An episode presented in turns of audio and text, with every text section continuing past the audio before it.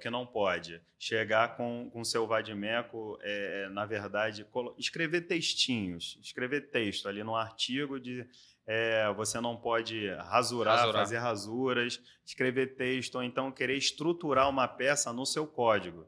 Desse artigo aqui, eu remeto para tal artigo, aí coloco aqui o pedido, escrevo o pedido. Isso aqui, relatório, competência, não pode. E antes A da gente... prova tem essa verificação? Tem, tem uma inspeção antes da prova, os fiscais verificam, folheiam o nosso vadimeco e a parte das súmulas são grampeadas.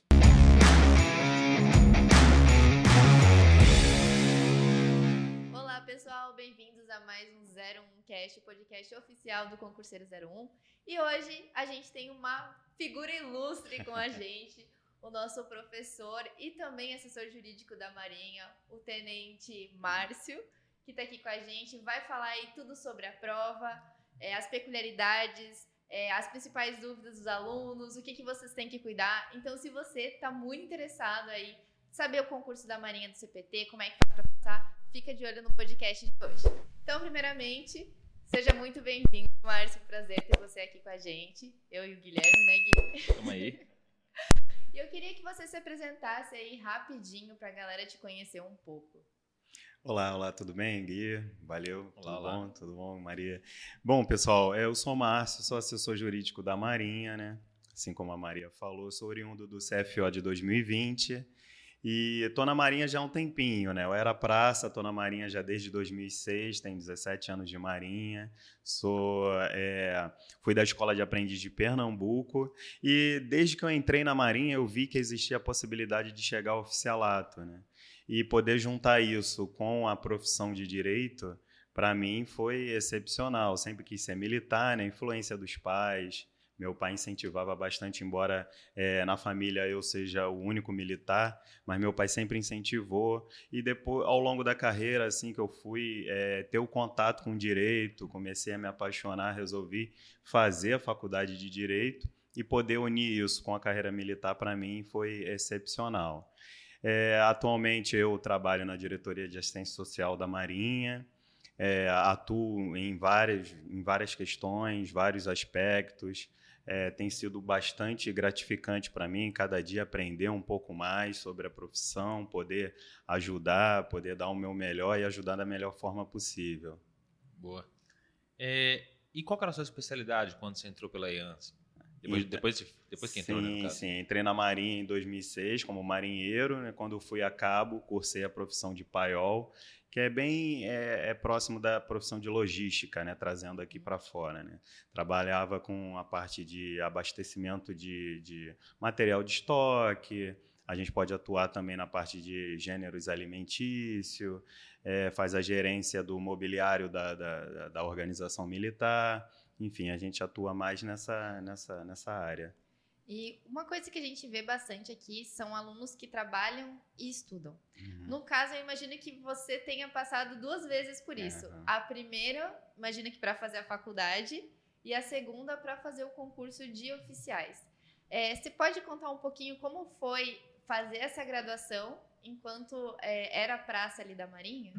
É, o fato da gente trabalhar e estudar, acho que de uma forma geral, né, é bem desafiador, né? Porque, né, é bem desafiador. É, e trazendo para o lado militar, até é um pouco mais complexo, porque a gente dá serviço, tem, tira serviço, de, faz plantão de 24 horas, então, para frequentar, na época é, não, não, se tinha como hoje é, a graduação online, era mais difícil, né? era mais presencial. Então, a gente tem que dar sempre um jeitinho, aí troca um serviço aqui, outro ali com um colega, para poder né, a gente não faltar às provas.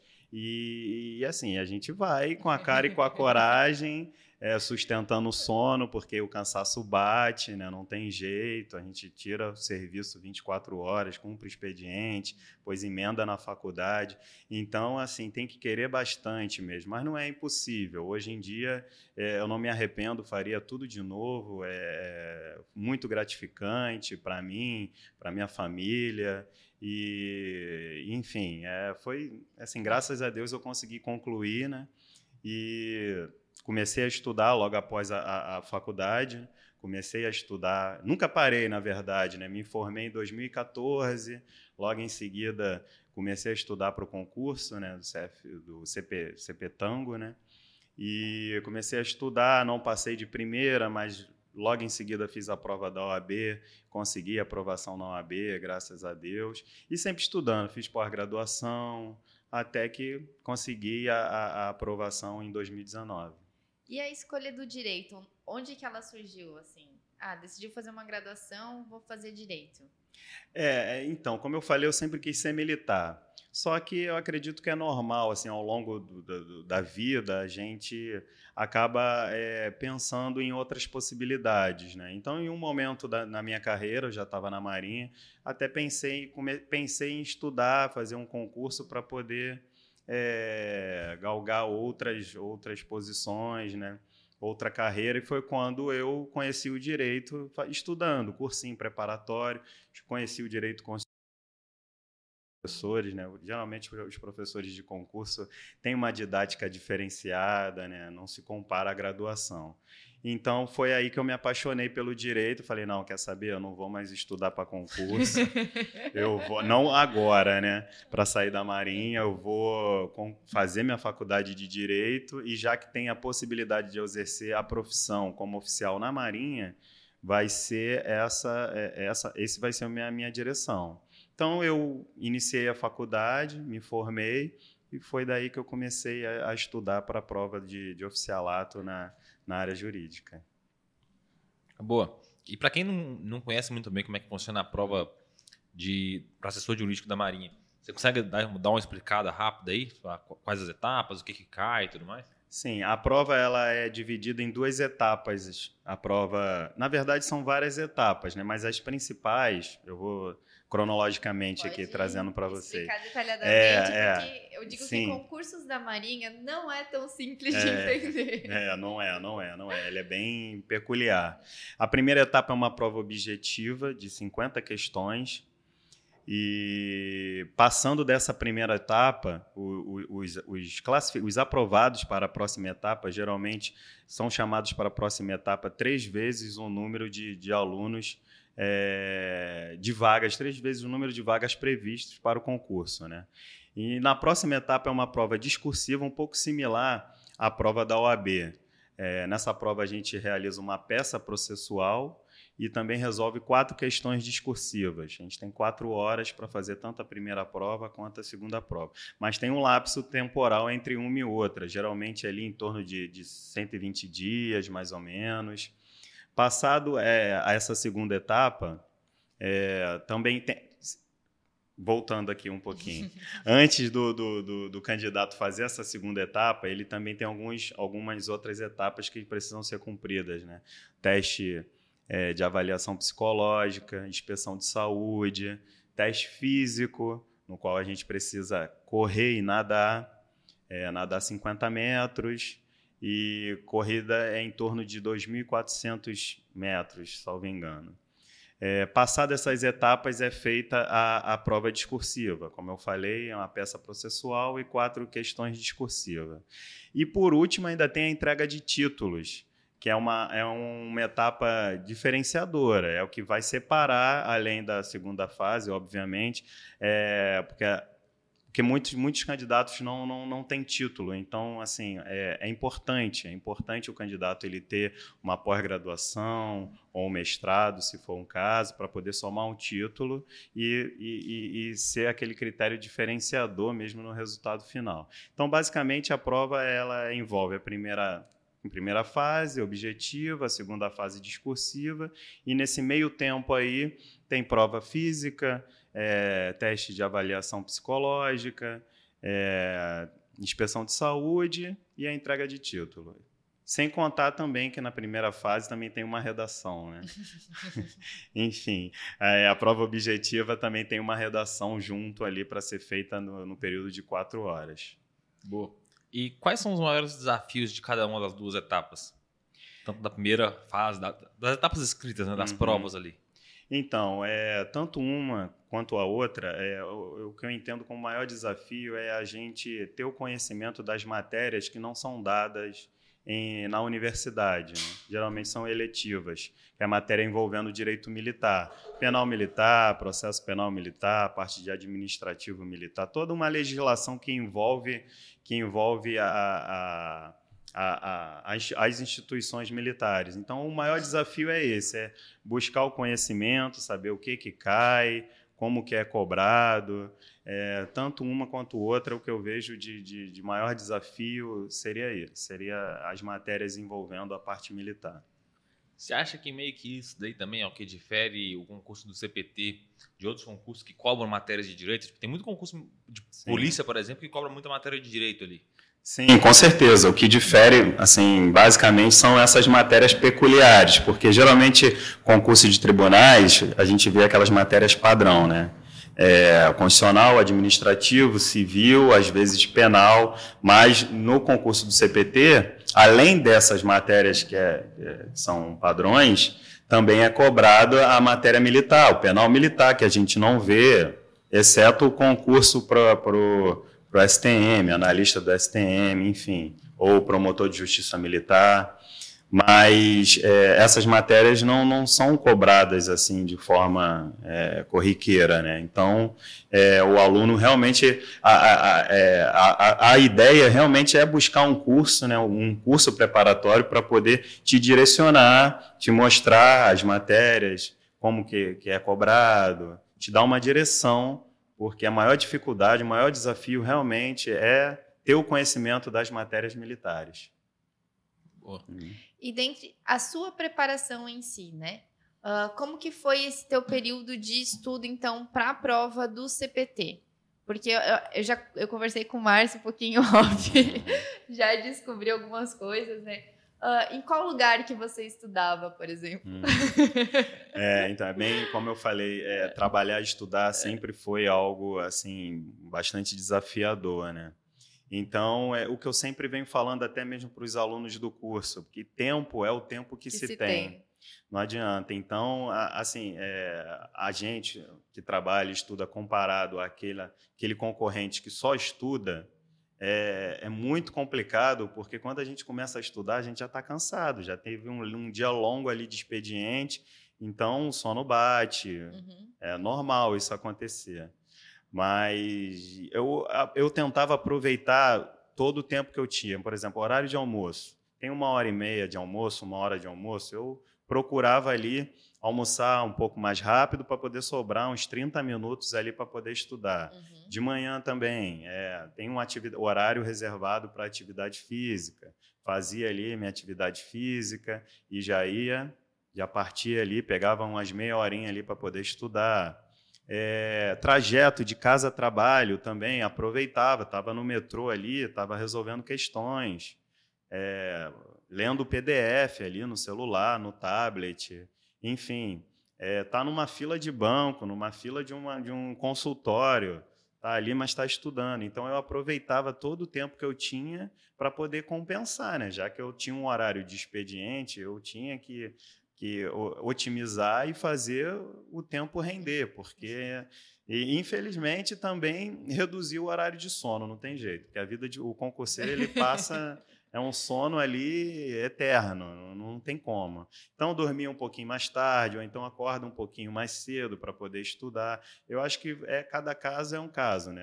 O candidato ele precisa se conhecer, saber qual horário que ele rende mais, é de manhã, então acorda um pouquinho mais cedo, à noite estica um pouquinho mais. Eu estudava à noite, eu preferia estudar à noite, dormir um pouquinho mais tarde.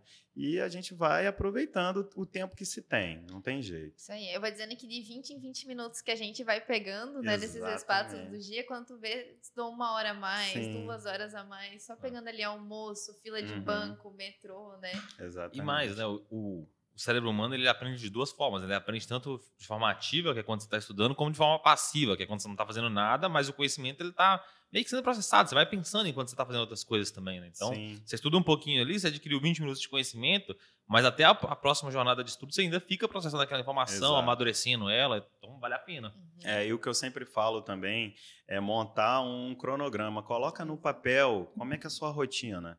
Eu acordo tal hora, vou para o trabalho tal hora, aí ali no trajeto, caso trabalho sobrou um tempinho ali, vou estudar ali. Ah, eu almoço tal hora, não, dá para reduzir aqui um pouquinho. Esse horário aqui, o lanche da tarde, tem o vago, enfim. Coloca tudo no papel, o horário, que você vai ver que ao longo do dia você conseguiu render ali, como você falou, cinco, seis horas de estudo.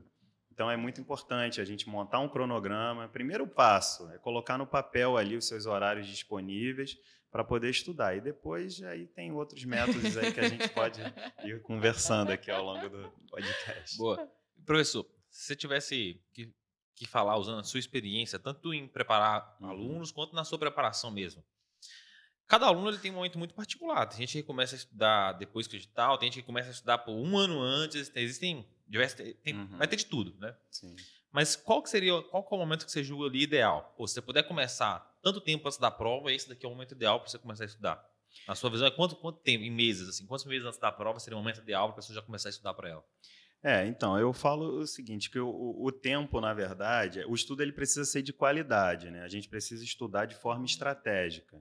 Então, independente do tempo que a gente tem ali para de forma prévia para estudar, eu acho que o primeiro passo é a gente pega o edital, dá uma lida no edital, analisa ali as matérias que são cobradas, fez isso, conheceu ali a, a, o concurso, o que, que, é esperado de você, as fases do concurso, é, a bibliografia é importante.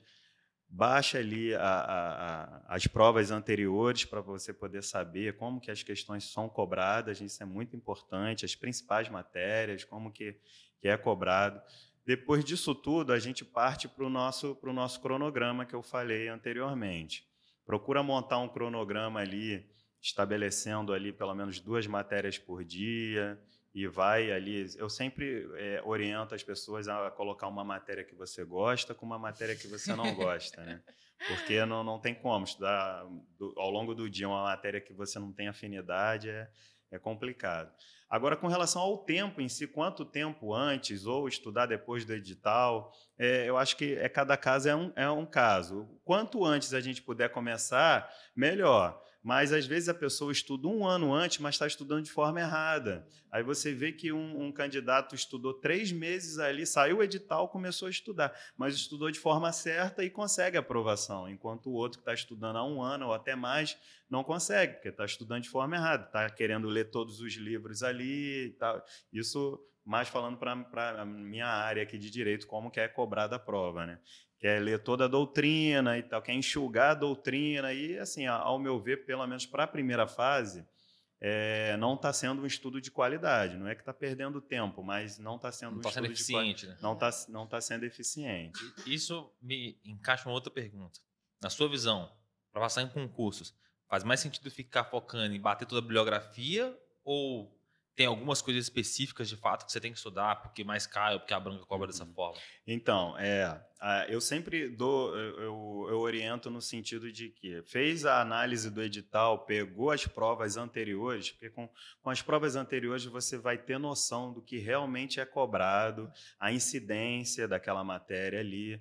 Feito isso, você vai ter que focar, porque assim, ninguém chega na prova sabendo tudo, não, não tem como. Por mais que você esgote o, a bibliografia ali, você não chega sabendo tudo. Você precisa focar naquilo que realmente cai. Sempre tem umas coisas mais nebulosas. Né? Exatamente, exatamente. Se a gente pegar a nossa prova do, do, do, CPT, você vai ver que, além de ser cobrado a primeira fase, né, mais letra de lei, tem sempre um tema ou outro que, que a banca ela gosta mais. Então, com base nessa análise de provas anteriores, você consegue ter essa noção, né?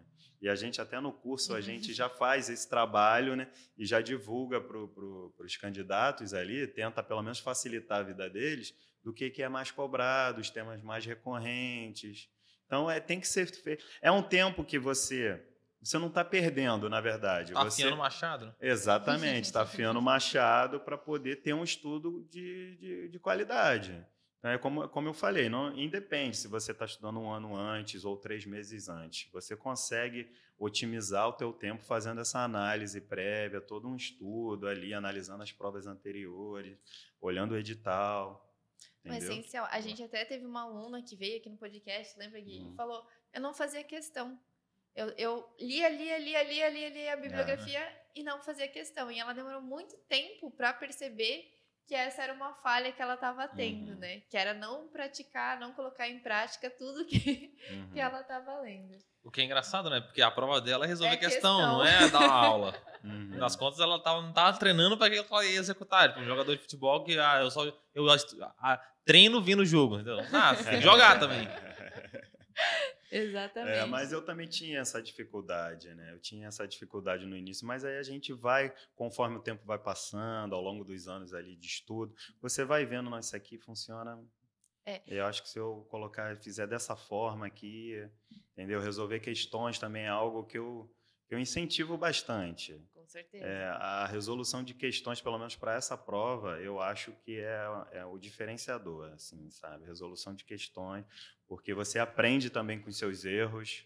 Sabe onde você está errando. É, sabe onde está errando. Aqui é pegadinha. Porque geralmente, é, ainda que você resolva questões de outros concursos, né, mais a, a, a, pegada é similar ali, mais letra de lei, você vê ali aonde que geralmente a banca ela troca uma palavra por outra, coloca um exceto, coloca um todos uhum. ali. Então, é, você consegue pegar essa, essa malícia, né, a malícia de concurseiro. Eu acho importante falar sobre essa parte de planejamento, tanto que a gente faz mentorias, né, professor? É, é. a gente busca trazer isso para o aluno. Eu acho que é, quem começa a estudar antes do edital tem o benefício de entender como estuda e tentar saber qual ferramenta é bom para ele, é, ou a gente fala decorar, vamos falar memorizar aqui, né? uhum. né? memorizar é, entender se é videoaula, se gosta de fazer resumo, se gosta de pegar o resumo pronto, né? Entender ali como é que funciona, ajustando o tempo. O que você falou ali de, ah, gosta de mais de estudar na parte da noite, uhum. na parte do dia. Então, a gente sempre traz ali uma mentoria com o professor também, para ele dar essa orientação, é, fazer análise, como você falou, das questões que mais caem, é, de como que a banca cobra. A banca, para quem não sabe do CPT, né, é a banca da Marinha. Isso. A gente tem um concurso, é todo ano, né, professor? É, Na mesma época. É, esse é um fator até diferenciador também comparado aos outros concursos, né? Porque é um concurso que, em tese, vai ter todo ano, pelo menos para a profissão de uhum. direito, né? Então, não passou esse ano, já sabe que ano que vem continua Sim. estudando, já sabe que ano que vem vai ter novamente. Independente Sim. ali do quantitativo de vagas, porque tem pessoas que se prendem muito a isso. Ah, é pouca vaga, não, não, não tem condições. Tem, tem condições sim. Se você fizer ali de uma forma estratégica, seguindo o, o passo a passo, aí, conforme a gente falou aqui, uhum. tem grande chance sim de, de, de, de, passar. Uma prova que tem todo ano, então é, é só manter a constância ali, mantenha a constância no, no, no estudo que Vai passar, sim, com certeza. Agora, você comentou aí também, falando que o professor falou de.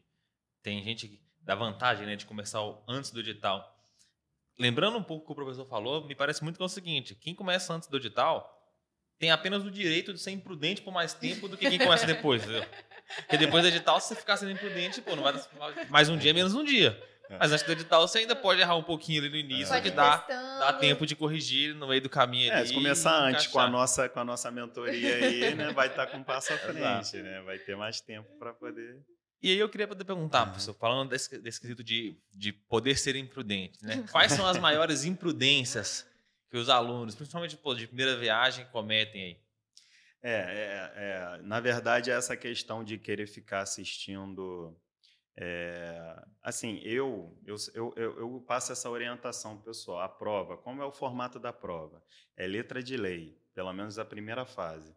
Letra de lei. Então, é, videoaula é muito bom, cada um tem que Sim. se conhecer saber qual o método ali de, de estudo que ele consegue assimilar mais. Tem gente que gosta de, de assistir vídeo aula, tem gente que gosta de ouvir, uhum. tem gente que gosta de resolver questões. Enfim, é, mas a videoaula é algo assim, é, uma aula, por exemplo, de 50 minutos, uma hora, é extenso para você matar um tema. Às vezes o tema é pequeno. Então, a minha orientação é parte para a letra da lei, lê a letra da lei. Não está conseguindo entender? Aí sim, parte para videoaula, entendeu? Mas tem alguns assuntos que você vai ver que assim a letra da lei já é o bastante. Leu a lei, já parte para questões, procura resolver questões e na resolução de questões você vai assimilando mais, consegue memorizar mais. Até porque a, videoaula, é, o instrutor ele está ali passando, o, ensinando a matéria. Ele não está passando como está escrito exatamente na, na letra da lei. E a prova ela vai cobrar exatamente a letra da lei. Tem, tem pessoas que têm o conhecimento da matéria, mas não sabe, não consegue memorizar a forma como está escrita ali em determinado artigo e acaba errando, porque colocou uma palavrinha ali diferente do que está na legislação e acaba errando. Mas tem o conhecimento, consegue entender o contexto da matéria. Então, a, é, a, a minha orientação é, é, sempre essa, nesse sentido. É, eu vejo que alguns alunos querem ficar lendo demais doutrina ou assistindo muita videoaula. Então, tem que ser um estudo focado. Foca na letra da lei. Aí sim, não está entendendo? Parte para a videoaula, parte para pega a doutrina, procura o capítulo que corresponde àquela matéria ali, aí sim. Mas, assim, eu sempre foco na letra da lei, resolução de questões. Isso, até para otimizar, acho que o tempo, né? A gente uhum. diz aqui, a videoaula é boa, mas às vezes, se o aluno não sabe utilizar, acaba sendo um estudo passivo. Exatamente. Então você vai sentar ali na frente da tela uhum. do computador e não adianta, a gente não, não consegue focar por tanto tempo, né? uhum. né? Então eu sempre falo, ah, usa como método de revisão. Então, como, como, você falou, pega ali a lei, foca no que é importante, está fazendo a questão, tem um tempinho às vezes, né, no metrô, no, no é. almoço, aí usa como uma forma de revisão. Sim, eu e eu, uma coisa que eu fazia bastante também era a legislação em áudio, né? Eu fazia, eu utilizava esse método porque às vezes é, no metrô, ou até dirigindo também, não tem condições de ler, estou ali com áudio, a legislação em áudio, estou ouvindo ali. Então eu utilizava bastante também legislação em áudio. É, a gente a gente não, não é que não é que é, é como eu falei cada aluno ele precisa é se conhecer né mas é como como você falou é, acaba sendo uma aula muito passivo. Aí tá ali sentado às vezes no, no, no, no, no sofá ou tá na cama ali e tal assistindo aula. Mas você tem que saber exatamente como está descrito na lei porque a primeira prova ela é letra de lei. 90% letra de lei. Mas você acha que os candidatos em geral assim eles buscam é, ver videoaula em excesso por conta do conforto, porque videoaula, é, a que a Maria falou, é muito, é muito passivo, é né? Você pode, pô, é igual a Netflix, é você conforto. pode botar na TV ali e ficar de boa. É, é o conforto. Porque, assim, no primeiro momento, é como eu falei, tem, é, essa prova ela cobra uma legislação que a gente não tem conhecimento. Uhum. É a parte militar, né? Quem vem aí de uhum. faculdade, uhum. graduação, não tem conhecimento, então não tem jeito. Tem algumas matérias ali que você vai ter que partir para videoaula, principalmente a parte militar. Mas assistiu ali a videoaula, já parte para a legislação e esquece a videoaula, não assiste mais. Parte para a legislação, leio ali, já parte para a questão. Meu estudo inicial era assim, porque eu não tinha o conhecimento da parte militar. Então, eu assistia rapidamente ali a videoaula, principalmente da parte militar, partia para a lei seca, depois questões. Minha, minha, minha metodologia era sempre essa. E a revisão?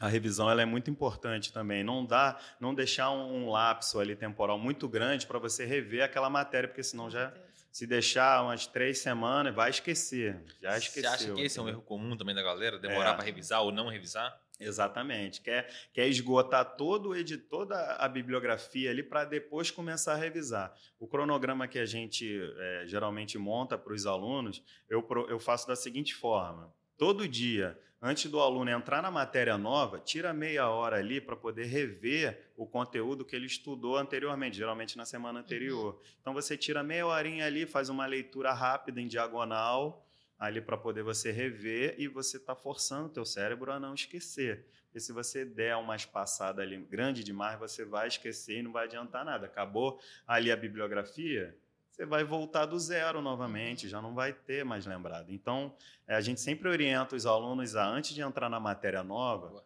tira meia hora ali, 40 minutos para rever o conteúdo da semana anterior, depois estuda a matéria do dia, depois reserva umas 15 a 20 questões ali para você resolver daquele conteúdo que você estudou.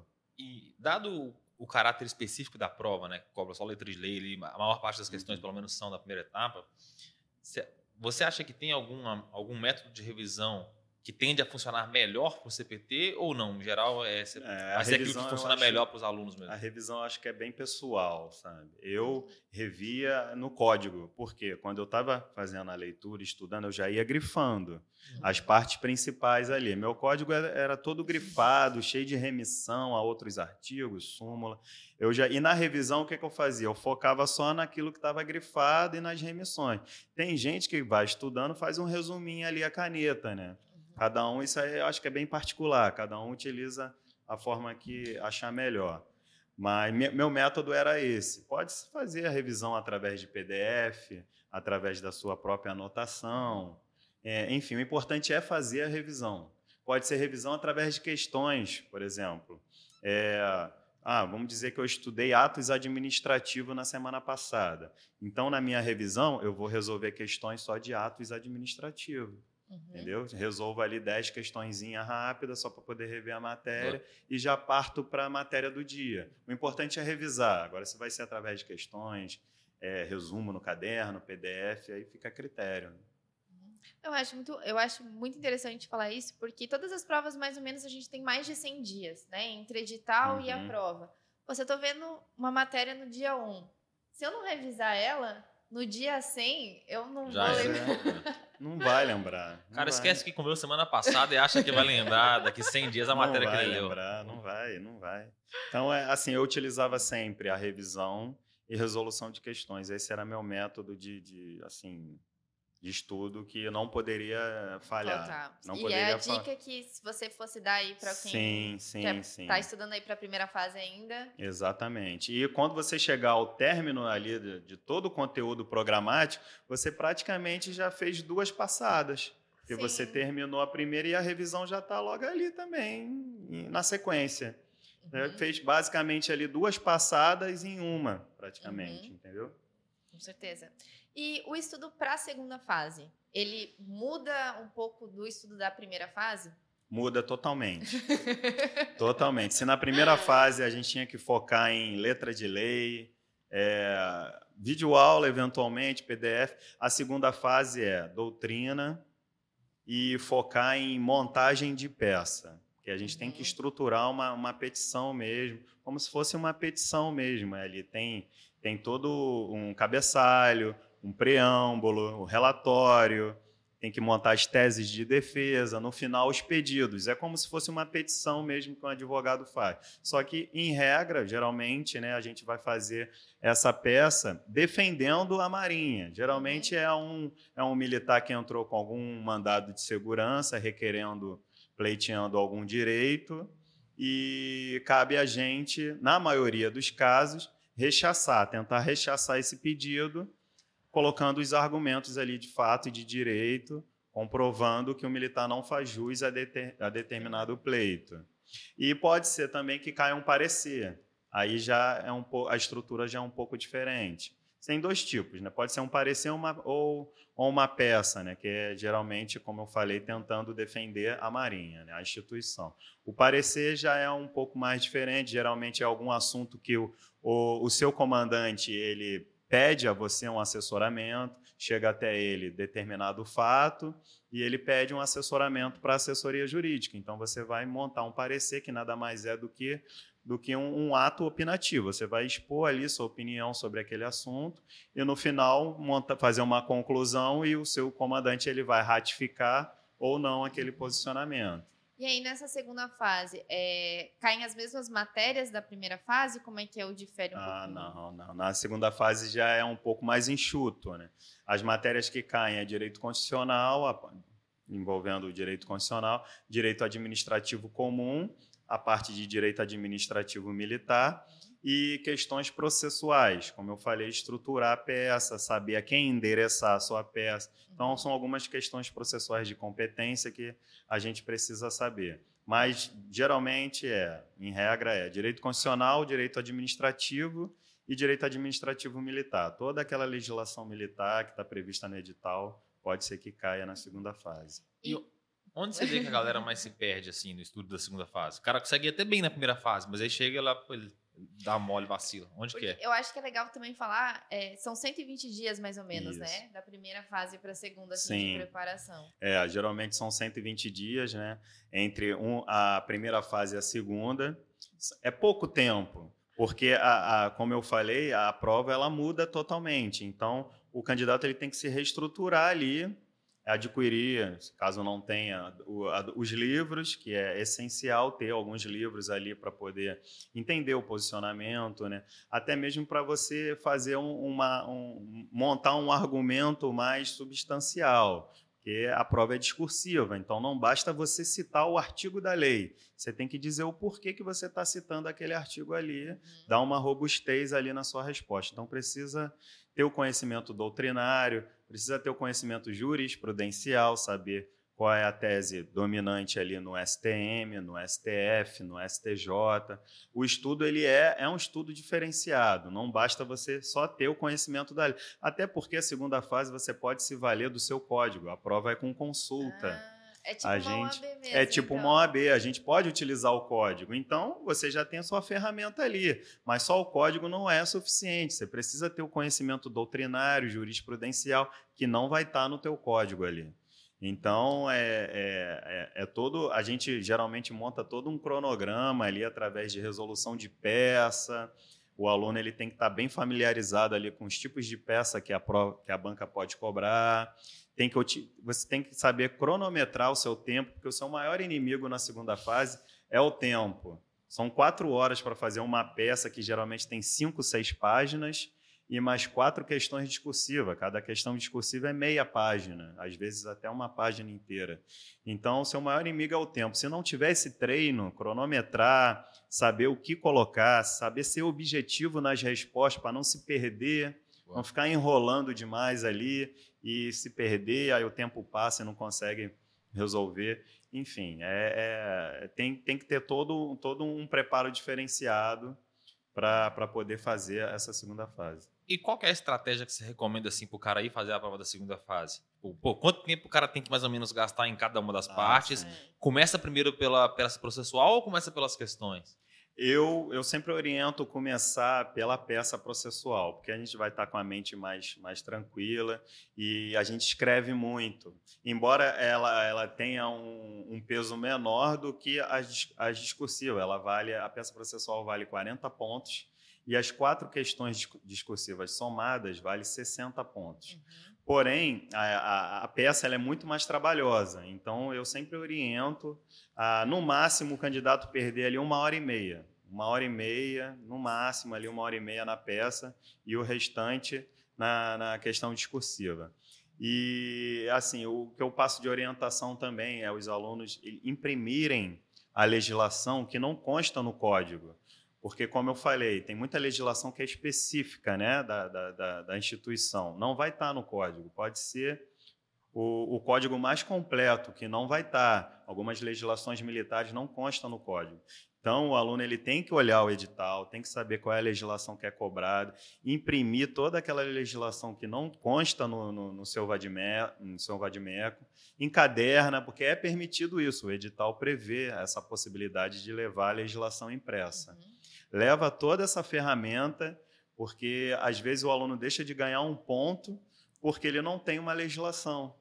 Às vezes a resposta basta ele dizer que sim ou que não e colocar o artigo da lei, mas ele não está com a lei ali, de posse da lei, qual é o artigo? Ele não sabe, não, não tem como. Né? Por mais que ele saiba que a resposta consta naquela legislação, mas não levou ela impressa, não vai, não vai saber é, formular uma resposta ali condizente. E uma pergunta. Você você comentou que tem algumas coisas que o edital permite você levar, como Uhum. vademecum, como Sim, alguma sim. parte da legislação impressa. Você tem que encadernar para poder levar? Pode encadernar, pode levar solta também, mas a gente sempre orienta a encadernar. tá? E pode estar grifado? Pode assim? grifar, fazer remissão, colocar post-it para identificar né, a legislação. Tem alguma regra do que não pode? Pô, não pode chegar com esse negócio desse jeito. Sim, Que eles barram, o que, que não pode fazer? é o que não pode. Chegar com o seu vadimeco, é, na verdade, escrever textinhos, escrever texto ali no artigo de. é, você não pode rasurar, Rasurar. fazer rasuras, escrever texto, ou então querer estruturar uma peça no seu código. Desse artigo aqui, eu remeto para tal artigo, aí coloco aqui o pedido, escrevo o pedido. Isso aqui, relatório, competência, não pode. E antes a da gente... prova tem essa verificação? Tem, tem uma inspeção antes da prova, os fiscais verificam, folheiam o nosso vadimeco e a parte das súmulas são grampeadas. Tem esse detalhe também. As súmulas não podem ser consultadas. Então, eles grampeiam a parte final do, do vadimeco. A, a, súmula, se eventualmente for cobrada na prova, a gente não precisa saber o número da súmula de cabeça. Mas é importante que tenham conhecimento de que existe uma súmula que prevê uhum. tal, tal, tal coisa. Entendeu? Ou então, jurisprudência é a mesma coisa. A gente não sabe se a jurisprudência, ela, o, o número do HC, o número do mandado de segurança que falava sobre determinada uhum. coisa, não precisa saber, mas tem que saber que existe um entendimento jurisprudencial dos tribunais superiores. Não sabe qual é o tribunal, não precisa se, não vai chutar. É só dizer que há um entendimento jurisprudencial dos tribunais superiores ou do STF que diz determinada situação, enfim, é bom, por isso que é bom a gente estudar antes, ter esse conhecimento. Isso é uma pergunta. O cara tá, tá lá na pegada, tá queimando, tá tentando estudar uhum. para chegar lá no jeito, não ter que chutar. Mas e se ele chegar lá e se deparar com alguma coisa, pô, ele não não se recorda ao exato, assim. Tem como dar alguma maquiada na situação ali? Uma maquiada, né? É, pode dar um, fazer um enrolation ali, né? Já que não sabe, é melhor escrever alguma coisa do que deixar em branco, né? Isso daí a gente aprende já desde a da, da escolinha, né? Deixar em branco nunca. Enrola ali, tenta falar alguma coisa, mas é complicado. Você tem que ter pelo menos umas palavras-chave ali. Tem a palavra-chave, tenta dar uma enrolada. É, para ver se. Porque tudo é valorado. A banca, quando ela vai corrigir a prova, ela, ela vai valorar tudo. É, colocou só um artigo, mas poderia ter combinado um artigo com outro, vai ganhar uma pontuação menor. Poderia ter combinado aquele artigo com um entendimento jurisprudencial, mas não fez, vai reduzir. Fez, vai ganhar uma pontuação a mais. E, e como que é essa. Isso que eu ia perguntar. É. A estruturação dos pontos. É, é exato. tipo assim. Você Parece comentou aí. Subjetivo. Né? Exato. Né? Porque, tipo, pá, não é simples, né? A pessoa, talvez a resposta da, da pergunta tal seria combinar o um artigo tal com o artigo tal e formular uma tese em cima daquilo uhum. ali. Mas aí o cara ele pode errar tanto para menos quanto para mais. Ele pode colocar Sim. artigo de mais como colocar artigo de menos. E aí, como é que é feita esse, é, essa balização? A, a, orientação que a gente sempre passa é colocar a resposta mais completa possível. Se existe uma súmula falando sobre aquele assunto, e você sabe, coloca. Se existe um entendimento jurisprudencial sobre aquele assunto, coloca também. Às vezes o próprio enunciado ele já pede, de acordo com o entendimento simulado, uhum. de acordo com o entendimento jurisprudencial e a legislação vigente. Então você já sabe que a banca ela está querendo a resposta tanto da legislação quanto do, do, do entendimento do jurisprudencial. E geralmente a, a Marinha ela divulga um espelho de prova logo depois né, uhum. da realização da prova, ela divulga um espelho e ali vem valorado ali a pontuação. Colocou isso, ganhou meio ponto. Colocou isso, ganhou mais meio ponto. Geralmente a Marinha ela divulga um espelho de prova. Então, exceder não tende a ser um problema muito grande. Não, né? não. Exceder, o problema não. é não deixar quem. Não, é, não, não. Exceder geralmente, a não ser que, assim, é, a dificuldade, a preocupação que o aluno tem que ter é com relação ao tempo escrever demais, se perder e o tempo está passando. Mas, assim, viu que o enunciado está cobrando tanto a legislação quanto o entendimento simulado é, ou entendimento jurisprudencial, é sinal que ela está querendo que você responda dessa forma. Então, se souber, coloca. Uhum. E a questão assim, você diz para eles já escreverem a caneta final ou escreve antes e depois passa a caneta? É, o edital ele, ele, ele deixa claro lá, rasurou, faz um traço, hum. escreve do lado. É, aí vai de cada um também. Eu fazia, porque tem um, um papel de rascunho, a, uhum. na prova vem um rascunho, então pode escrever ali no rascunho, depois passar limpo direto a caneta, fica a cargo de cada um. Mas é, se errar, só fazer um traço, não precisa, não rasura, assim, pintar, querer cobrir tudo. Faz um traço, escreve do lado e tá tranquilo. Tá? Inclusive na redação também. Tem, eventualmente pode ser que a pessoa erre a redação, faz ali um traço, escreve do lado, tranquilo. Boa. E em geral, é comum conseguir angariar alguns pontos ali depois na Esqueci o nome da palavra. Recurso. No recurso, isso. No recurso. Sim, se tiver bem fundamentado, é, é porque geralmente a, a primeira fase, primeira fase, como eu falei, a prova ela é focada na letra de lei. Então, é o que está na lei. É mais simples. É mais tranquilo um de, assim, para você conseguir re, ganhar um pontinho e reverter, é complicado, a não ser que realmente foi é um erro tem que grosseiro. uma questão para isso, né? Porque é objetivo, né? É objetiva, então, e a prova é muito literal. Aí é mais difícil da gente conseguir. A não ser que seja um erro grosseiro e tal. Ou então, se a banca está pedindo ali um entendimento de determinado autor. E, na verdade, a correção veio com, com o entendimento de um outro autor. Uhum. Mas na segunda fase é, é, até mais possível isso, porque a prova é discursiva, né? Mas o espelho, geralmente, ele, ele vem bem, ele, ele traça ali de forma bem, bem bem descrita ali qual o artigo que ele espera, qual o entendimento jurisprudencial que ele espera. É, é óbvio que a gente, além do artigo, além do, do, do, entendimento ou da súmula, seja lá o que for, a gente ainda complementa com mais algumas palavras. Mas é, não pode esquecer de colocar o artigo o artigo ou citar a súmula ou entendimento. Por mais que você é, não tenha falado ali de uma forma muito completa, mas tem que deixar claro que você está se referindo àquele artigo ali, entendeu? Interessante. Uhum. Bom, é, só para dar um, um, apanhado geral, então, na primeira parte, uhum. na primeira prova, em geral, o objetivo do cara tem que ser estuda pela letra de lei. Isso. Videoaula só C. Só se tiver com assim. dúvida. Só se tiver com dúvida, não está conseguindo assimilar a matéria. Aí assiste uma videoaula, tira dúvida com o professor. É, procura o PDF, analisa o PDF ali, que o PDF geralmente traz ali a matéria mais resumida. É, eventualmente, ah, não está conseguindo entender doutrina, se for o caso, mas o professor também está disponível ali para isso, né? O curso tem um grupo no, no Telegram, isso. tanto eu quanto a professora Stephanie, a gente está ali para tirar dúvida, né? Então, dificilmente o aluno vai ficar, não vai ficar com dúvida, né? Se não souber, se a gente não souber, a gente vai procurar, vai pesquisar e vai trazer a resposta. Mas é tentar estudar de forma é, otimizada. Assistir videoaula só se tiver muito. É, não está conseguindo entender realmente a matéria. Boa. Legal. Entendeu? Tem mais algum algum bizu, alguma dica que você poderia dar para a galera que está prestando a prova?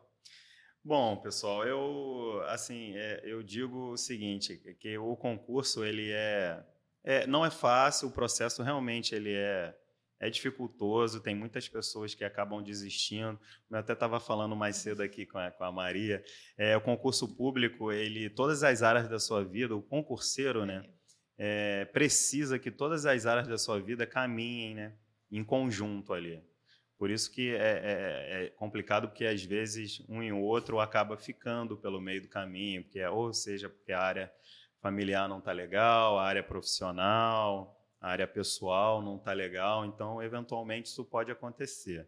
Mas é, vale a pena, vale a pena a gente continuar ali, persistir, entendeu?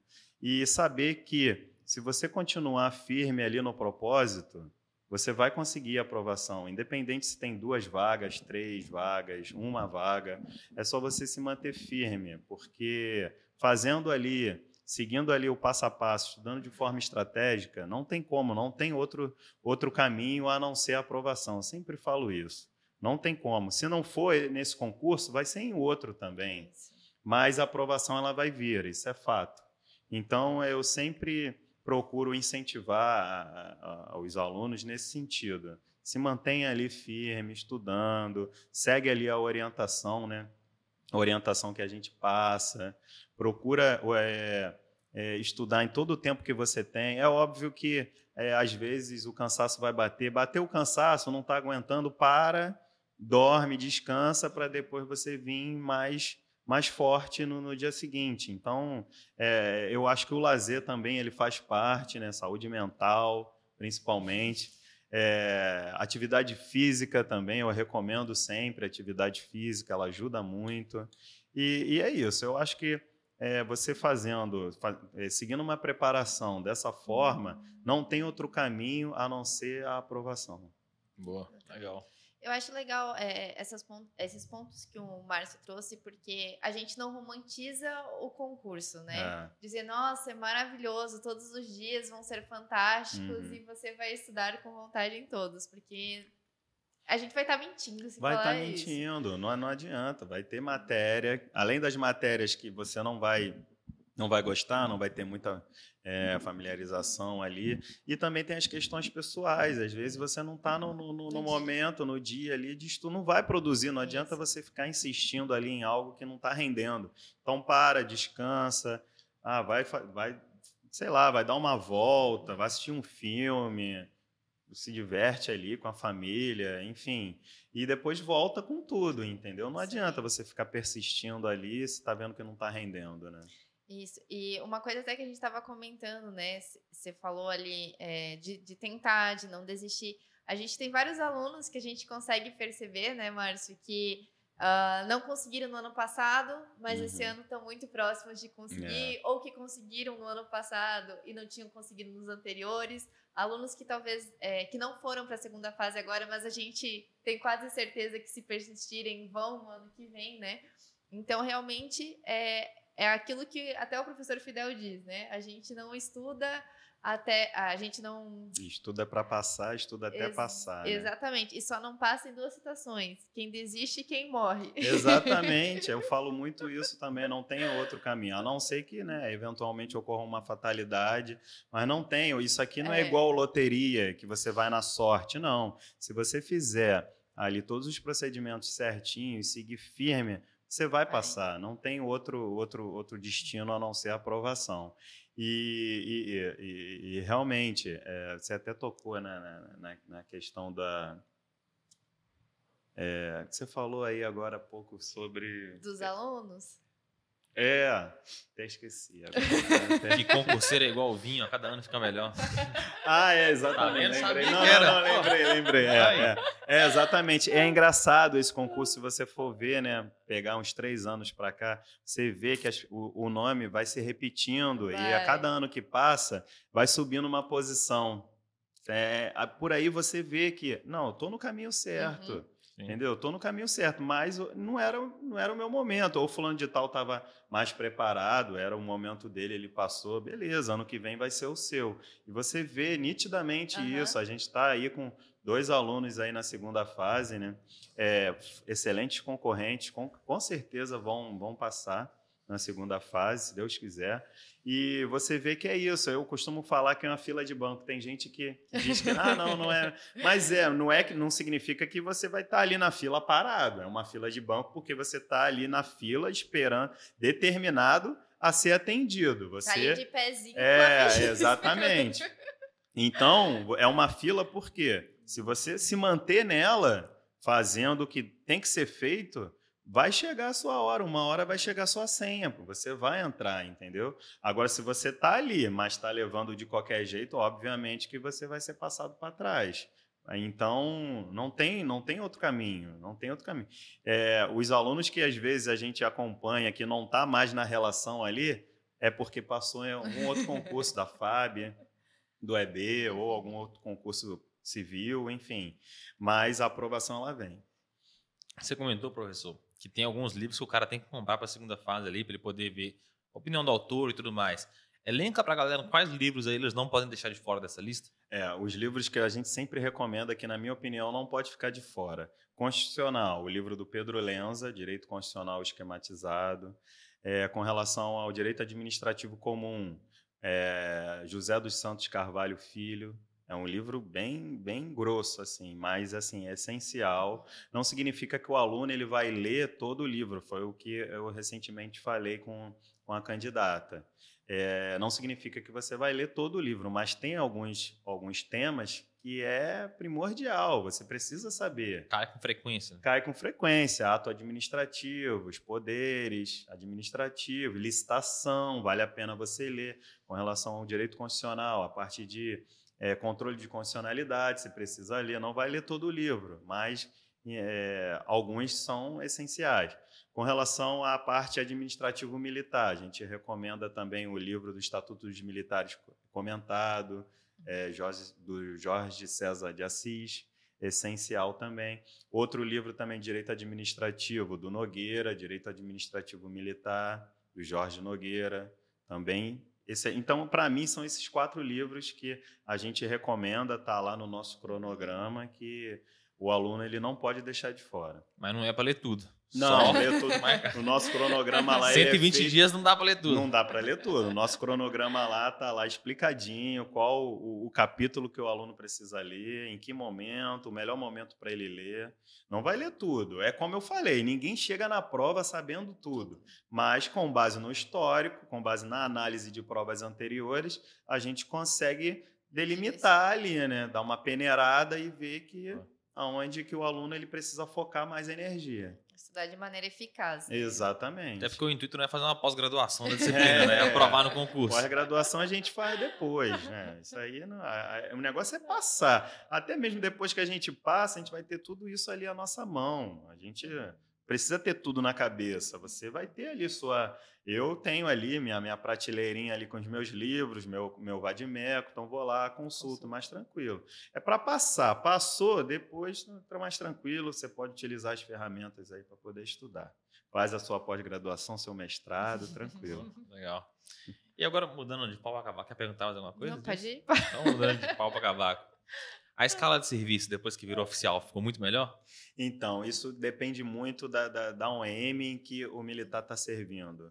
Tanto né, é, com relação à característica do serviço, uhum. quanto com relação à escala. Porque tem OMs que são maiores, tem um efetivo maior, consequentemente, a escala vai ser maior. Tem OMs que são menores, tem é, a escala, consequentemente, também vai ficar um pouco menor. E depende muito da peculiaridade ali, da característica do OM, se é um prédio, se é um, uma base, se é um complexo. Então, isso é, é, influencia um pouco, entendeu?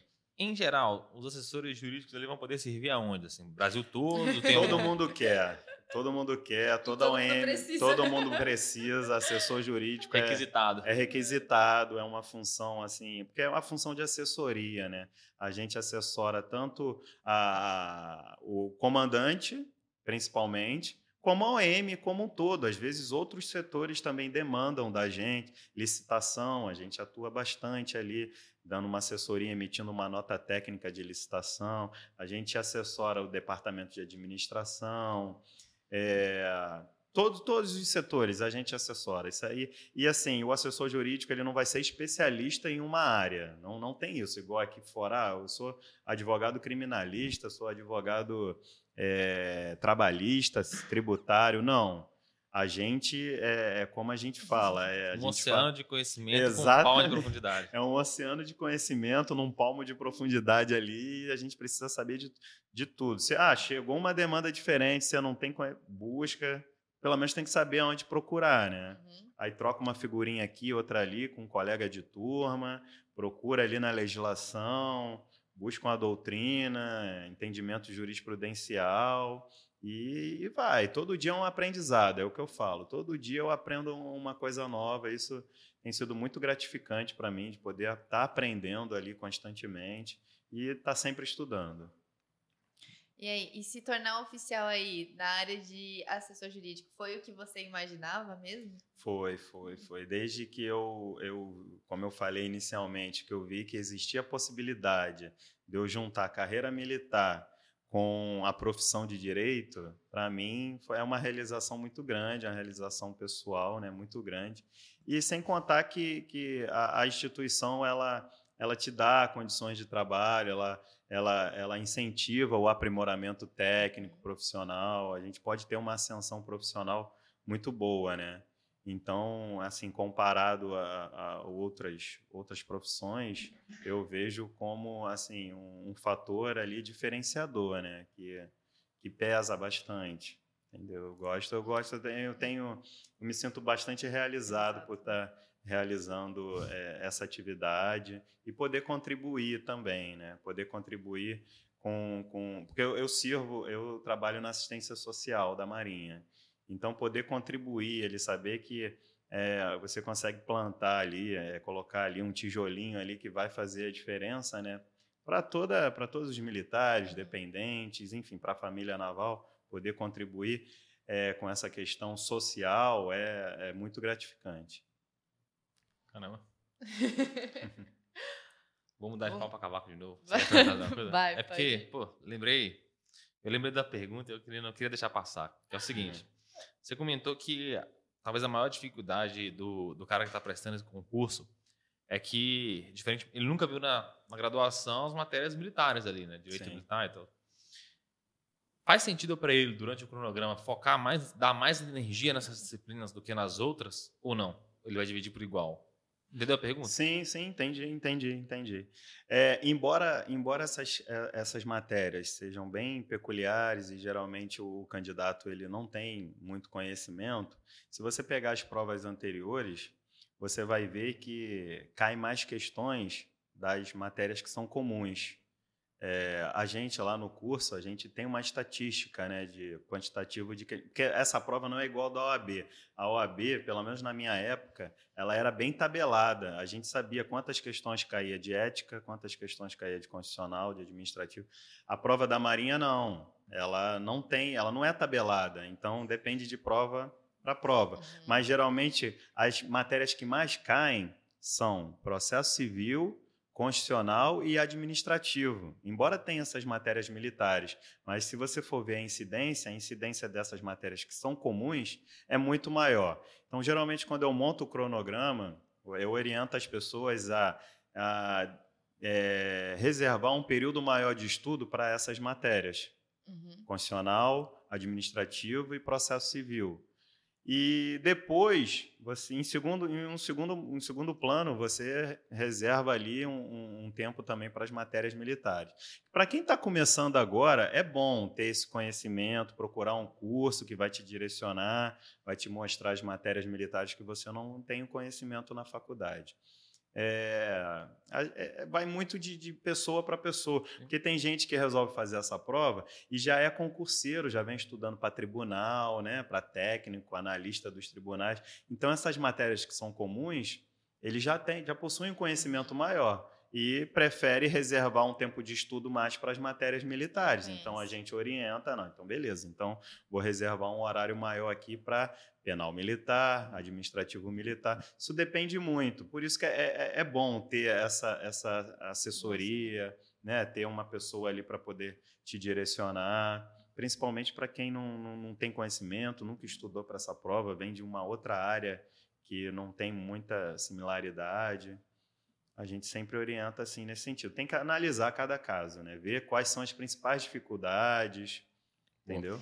E na questão de simulados, assim, tem algum número ideal que você vê que, pô, acho que o aluno deveria fazer pelo menos tantos simulados aqui para a primeira fase e tantos para a segunda fase, para ele conseguir ter um feedback ali de como que ele está indo e tudo mais? É, o simulado ele é sempre importante. Tem alguns, alguns alunos que, que, até na minha, na minha fase de preparação mesmo, chegava no simulado assim, tinha dois, três alunos, a galera que vem estudando, mas na hora do simulado, que é ali de, de, de simular mesmo o real, não tá ali, não tá ali para cronometrar, ver quanto tempo, como é que foi e tal, É, e não traçar tá sua estratégia de prova também, né? É, é uma estratégia de prova, a gente também orienta, sempre na- na- no nosso cronograma, nas nossas, nas nossas aulas ali, né, na Fazer montagem. inteiro, não fazer por partes. Às vezes o aluno fala, não tem muito tempo, hoje eu vou fazer 25 Não, questões. Exatamente, é, exatamente.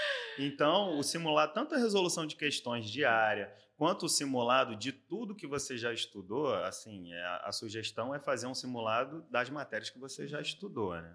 Porque senão também o aluno ele fica descrente, é, ah, pô, tô indo mal. É óbvio, tá fazendo um simulado de matéria que você ainda não, viu. não estudou. Sim. Então, é, o simulado ele é muito importante para você saber como é que está a sua evolução e isso também funciona como um critério ali motivacional, porque você está vendo a sua progressão, fala, pô, estou no Uhum. caminho certo, então eu vou continuar, estou marcando meu tempo aqui, estou conseguindo concluir em quatro horas, fiz a redação também, tá legal, tá bacana. Tem que ser feito, o simulado ele é essencial. E ter um feedback também, né? Daquilo que você tá mal e que você tem que dar uma atenção maior. Exatamente, exatamente, exatamente. Preciso focar mais aqui na parte militar ou na parte processual, enfim, é, não pode deixar de fora, não pode deixar de fora. Não é, não basta a gente só absorver o conhecimento, não, tem que colocar em prática, tem que ver como é que você tá, né? Tem que ter um feedback. Tem alguma estratégia que você passa para os alunos assim para a primeira fase? Pô, começa pela redação, ou não, faz a redação por último, ou começa lê tudo depois, e faz as questões mais fáceis primeiro e depois deixa as mais difíceis? É, nessa prova eu oriento começar pela prova objetiva, porque a redação ela é ela, ela, ela soma ponto, porém ela só vai ser corrigida se a sua prova objetiva for boa. Sim. Se você tiver dentro da média ali, do, do dentro do, dos classificados para a próxima fase, sua redação vai vai ser concluída, vai ser corrigida. corrigida. Então não adianta nada você gastar uma energia ali na redação. Tirou 10. Ah, seria 10 se fosse corrigida. seria 10. Mas você não conseguiu estar dentro dos classificados para a próxima fase, sua redação não vai ser nem corrigida. Então é melhor você focar ali que sua mente está fresca, foca ali na, na prova objetiva e reserva ali no mínimo uma hora e meia. Eu, pelo menos, é, redação não consigo fazer rápido, eu sempre, eu sempre tive essa dificuldade. Então, para mim, no mínimo uma hora para redação, uma hora e quinze. Então, vai calculando ali, reserva três horas ali, mais ou menos, para a prova objetiva e depois a redação. O que eu fazia? A gente olha o tema, né? Porque o tema é divulgado ali na hora do início da prova. Ah, o tema é tranquilo. Ah, beleza. Então vou partir aqui para a objetiva. Agora, se o tema for muito complicado, isso aí é, eu acho que vai de cada um também, né? Se o tema for muito complicado, acho que a pessoa pode até atacar a redação, mas eu não, não, não oriento nesse sentido, porque só vai ser corrigida se a prova objetiva for boa, estiver dentro dos classificados para a próxima, próxima. E para fazer a prova objetiva, você acha que vale mais a pena o cara pô, começa a dar um e vai seguindo, ou lê tudo e, enfim, decide algumas questões que você vai deixar para fazer depois, por conta não, do tempo não, mesmo. Eu, eu sempre vou seguindo ali em ordem cronológica. O que eu oriento também é não perder muito tempo na questão. Bater o olho assim, caramba, não sei qual, qual, não sei qual é a resposta. Não, não, perde no máximo dois minutos em cada questão, no máximo. Não fica muito tempo ali e tal. E respondeu, depois que respondeu, não volta ali também, porque senão vai acabar mudando. Até porque são 50 questões. Né? São 50 é. Dois questões. minutos já é uma hora e quarenta ali já. Eu geralmente, ó, bato o olho ali. Caramba, não sei. Circulo ali o número da, da questão e deixo para fazer depois. Passo para o próximo. Não pode perder mais do que dois, dois minutos e meio em cada questão, senão vai vai se perder, vai se enrolar. É, eu acho que isso é a importância de fazer os simulados, né? De você criar realmente a sua estratégia é. de estudo e ter essa noção de tempo. Porque a gente faz, é, eu gosto de dizer que a gente faz o nosso simulado ao vivo e dá uma pressãozinha, porque são todos os alunos que estão disponíveis no domingo, no horário de prova, para fazer os nossos simulados uhum. juntos e serem ranqueados. E mais a redação. Então, assim, por mais que você esteja sozinho, você com você mesmo, você sabe que tem outras pessoas fazendo e que você tem o tempo de preencher o, o formulário. Então, eu acho que é muito importante você fazer isso por ver a questão de, ah, preciso ir no banheiro, questão de água, vou sentir fome, dá tempo de comer, é, quanto tempo eu reservo para redação, né? Às vezes você sabe que você tem uma dificuldade a mais, então uhum. então precisa de mais tempo. É, ficar dando uma olhada no relógio, talvez de meia meia hora, para ver como é que está teu andamento na prova para saber, pô, passou meia hora, então eu teria que estar tá mais ou menos na é. questão tal, né? Então, ir criando essas estratégias, e isso você só vai fazer fazendo prova antiga e simulado, né? Não Exatamente. existe outra forma. Na hora, se deixar para querer se adequar ali na hora, vai se enrolar, vai perder tempo e não realmente não vai, não vai, não vai ter um bom resultado, né? E tem uma frequência de redações assim que você recomenda que os alunos façam, por pelo menos tantas redações por mês ou a cada dois meses ali? É, é no, assim, geralmente, porque o aluno ele, ele, ele precisa ter. Hoje em dia, a redação da, da, da prova da Marinha, ela está até com os temas. Os temas uhum. agora estão bem aleatórios, assim. Antes era mais focado. Era muito Marinha. Era mais focado assim em temas é, militares, em alguns temas que estavam em alta, ou história naval. Agora, hoje em dia, não, tá bem aleatório assim. O que eu recomendo é que o aluno tem que treinar, isso é fato, o curso também uhum. tem uma, uma professora que faz o acompanhamento, corrige, faz a correção, faz a correção individual. Então, assim, o aluno ele tem que aproveitar, tem que aproveitar e ficar e fazer redação mesmo. Pelo menos assim, toda semana tem que fazer uma redação. Uhum. Saber estruturar, porque assim, é, se você segue ali a estrutura, não teve erro de português, é, concordância, pontuação, montou a estrutura, eu acho que você já. Ali, só nisso já é mais do que a, a metade ali da pontuação. Aí escreveu bem, ligou ali as ideias, beleza. Mas assim, é, tem que saber a estrutura, é, saber ligar um parágrafo no outro, errar, é, procurar não não não é, não errar em erros bobos assim ortográfico, pontuação, concordância. Só nisso daí eu acho que já, já consegue pelo menos a média. Então o restante vai ser conhecimento mesmo. Mas precisa treinar, treinar, treinar bastante toda semana, pelo menos uma. Manda para a professora corrigir, aí vai ter esse retorno, Boa. feedback, saber como é que tá, onde que precisa melhorar, enfim. Legal. Show? Show. Quer perguntar algo mais? Para mim. Não? Certeza? Professor, obrigado pela presença, por, por dar, dar aula aí, né, pra galera. Exato. No, no Deu uma, uma, pequena mentoria, uma pequena mentoria. É, uma pequena né? mentoria, passei alguns bisus aqui. Muito bom. Bom, muito, muito obrigado mesmo pela presença, por compartilhar um pouco da sua experiência com a gente. Quer deixar suas redes sociais para a galera? Ah, sim. Primeiro, eu queria agradecer aí o convite, né? Poder contribuir é, um pouco com o meu conhecimento, né? Eu já tive do outro lado e, e eu sei da dificuldade que é. É sempre bom a gente receber, né? Essas eh, orientações que elas realmente é, são é, é, o fator determinante, é o que diferencia mesmo o concurseiro ali que está focado né, do concurseiro que está ali, tá, mas está meio perdido, enfim, é sempre bom receber esses bisus, né?